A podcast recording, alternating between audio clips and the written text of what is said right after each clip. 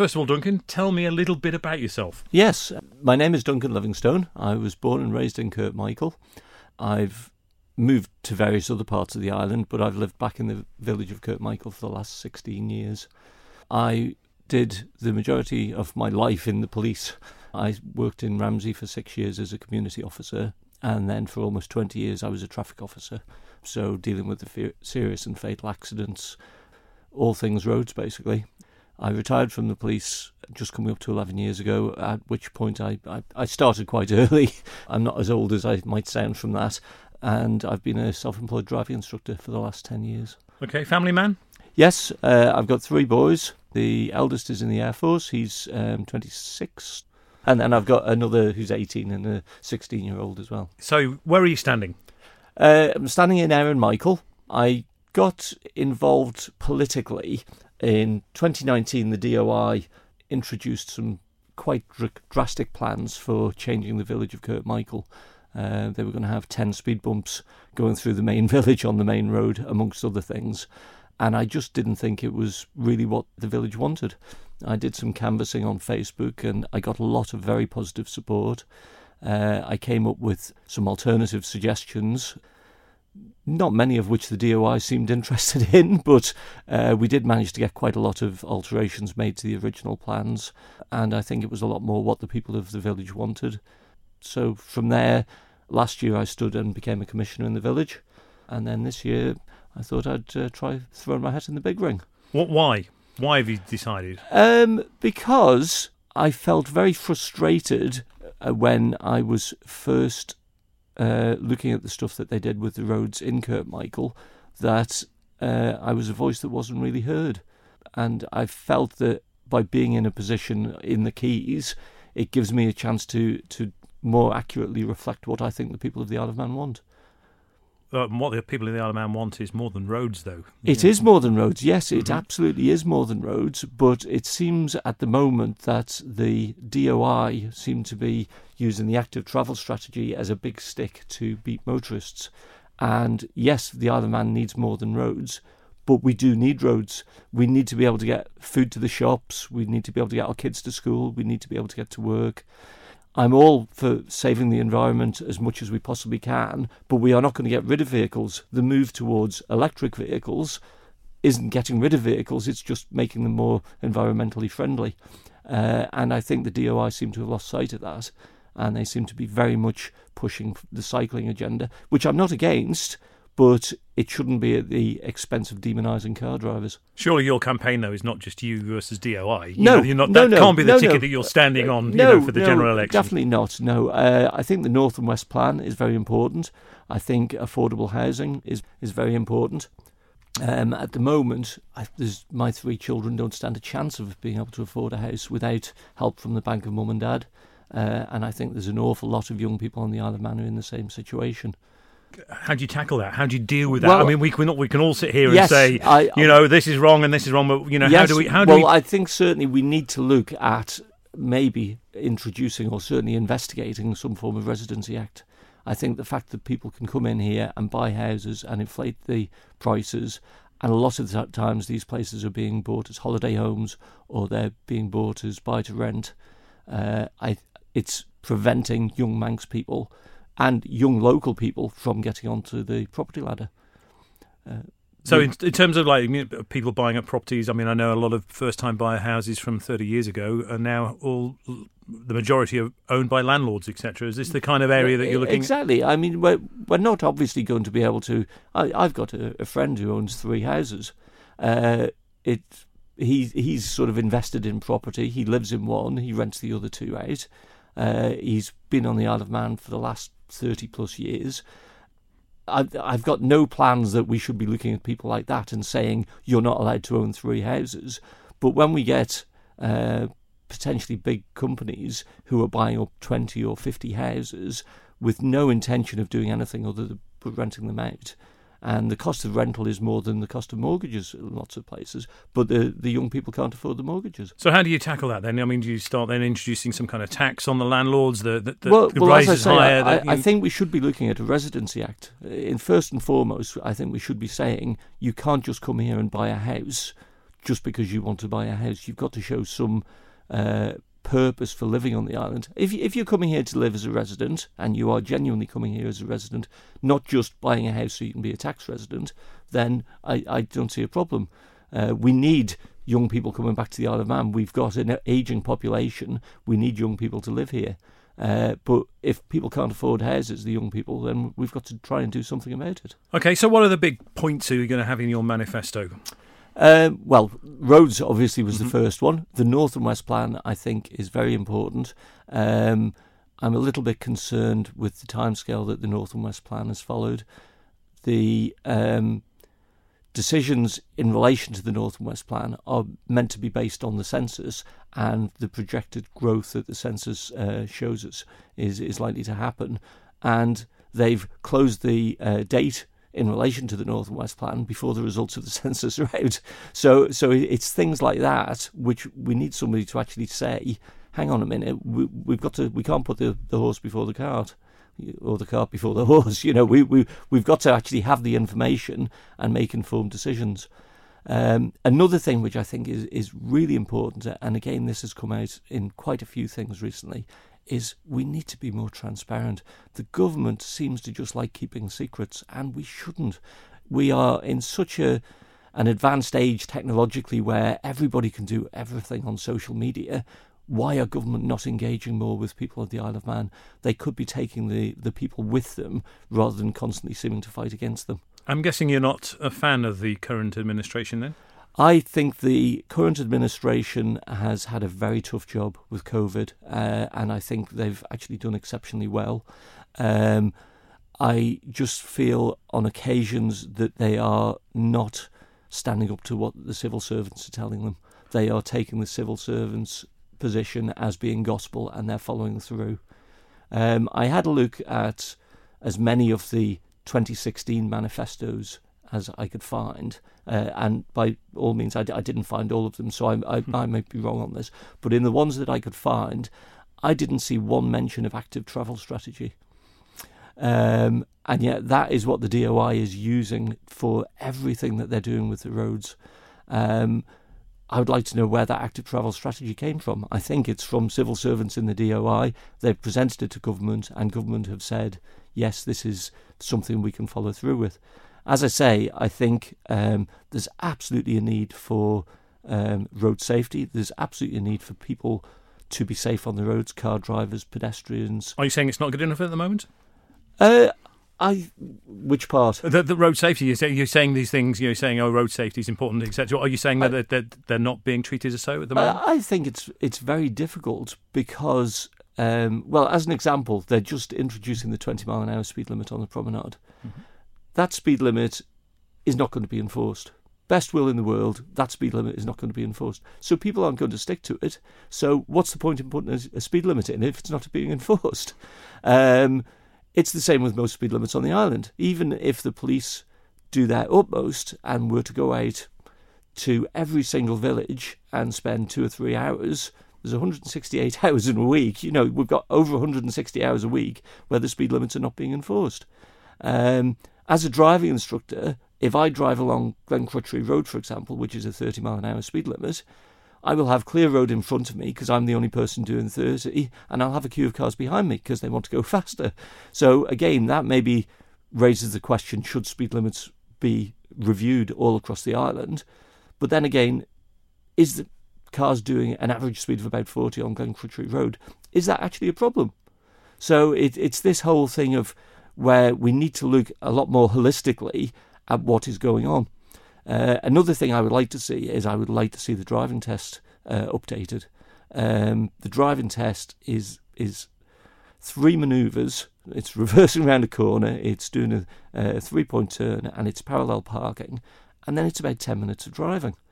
Um, and potentially, if they follow through with the plans that they seem to have of introducing 20 mile an hour speed limits everywhere, we're going to end up with a generation of drivers who've passed their test never having got out of second gear. No, I passed my test no, 30 years ago, if not more, and uh, it certainly didn't feel if, as if it was three items and 10 minutes of driving. It was a lot more than that. Has it changed then in that time? I don't think it particularly has. I mean, when I did mine, it was it was the same manoeuvres. Uh, mm-hmm. You stopped out on the road and you were asked questions by the driving instructor, mm-hmm. but the actual driving test lasts between 30, 35 minutes okay. normally. Uh, so you'd like a, to see it change then? Yes, certainly. I would like to see more emphasis on driving. Mm-hmm. Uh, the UK for quite a while has had it reduced to they just do one maneuver. You still have to learn them all, but you you don't know which maneuver you're going to get. But there's a lot more emphasis on driving. Uh, they've also introduced um, driving with a sat nav, um, which isn't necessarily necessary on the island, but it, it's another part of driving which is is in common use nowadays. Um, they also have a thing, show me, tell me. How, do you know how to change a tyre? Uh, do you know how to put oil in the car? Things like that. Um, there's many students that I've had who do where we used to be asked questions by the driving test examiner at the side of the road. They do a theory test now. I've had students who've passed the theory test.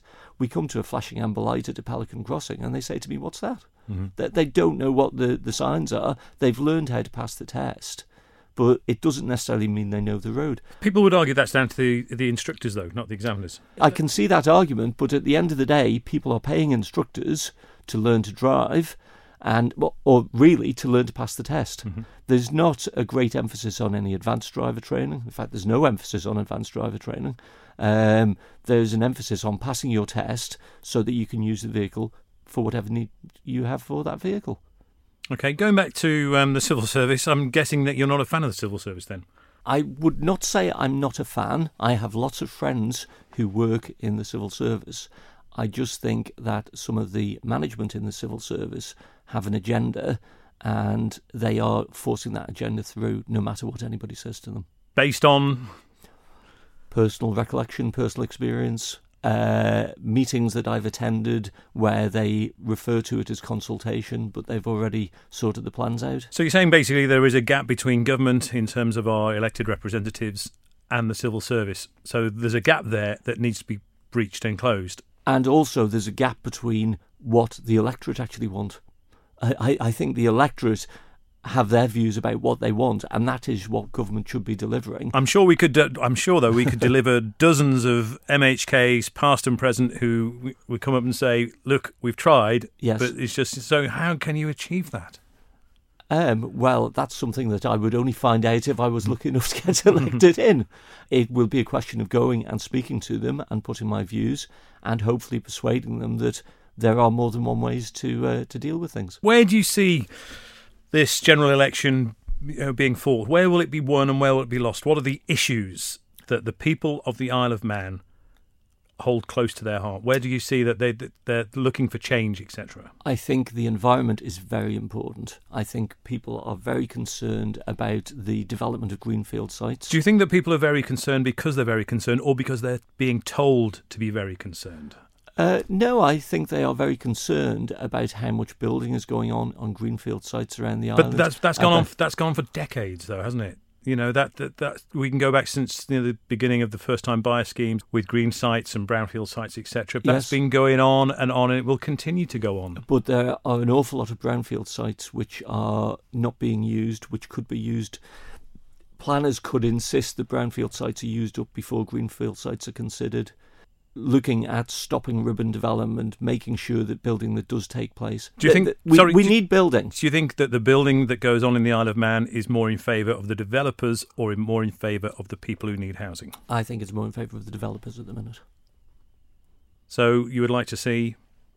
Uh, well, again, the thing I mentioned of a residency act at the moment, house prices are going through the roof. It, it's literally because it's a buyer's market sorry, it's a, seller's market. People are coming in and are snapping houses up. Young people can't afford to get houses. So, any other issues that would say that you'll see that this election will be won and lost?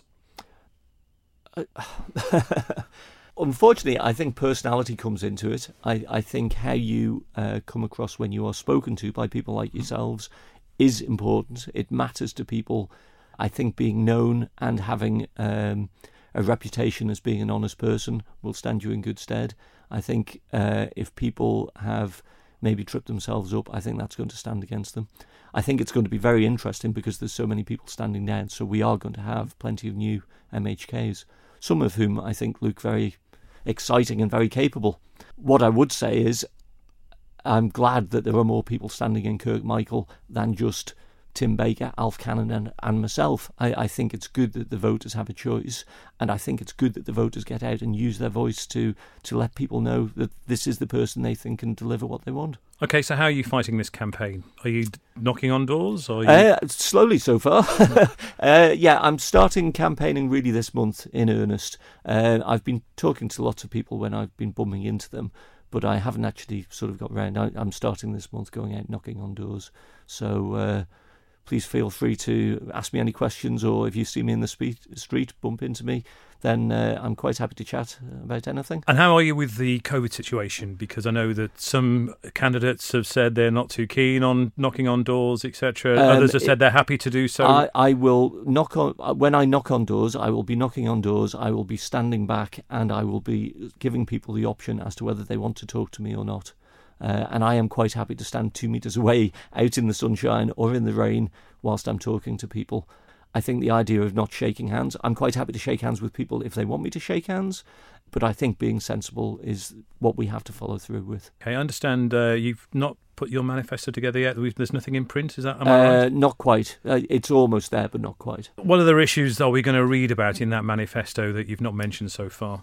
Uh, I think those are the main ones that I'm concentrating on. I'm one of the things that I have said in it though is I am always willing to listen to what constituents have to say, and I don't have a closed door policy. I mm-hmm. am quite open to listening to new ideas and hearing what the electorate have to say. I think a lot of people, though, they like their candidate to be a man or a woman who knows exactly what they want. They think this is the best way forward for my constituents. This is the best way forward for the Isle of Man. This is the ticket I'm standing on.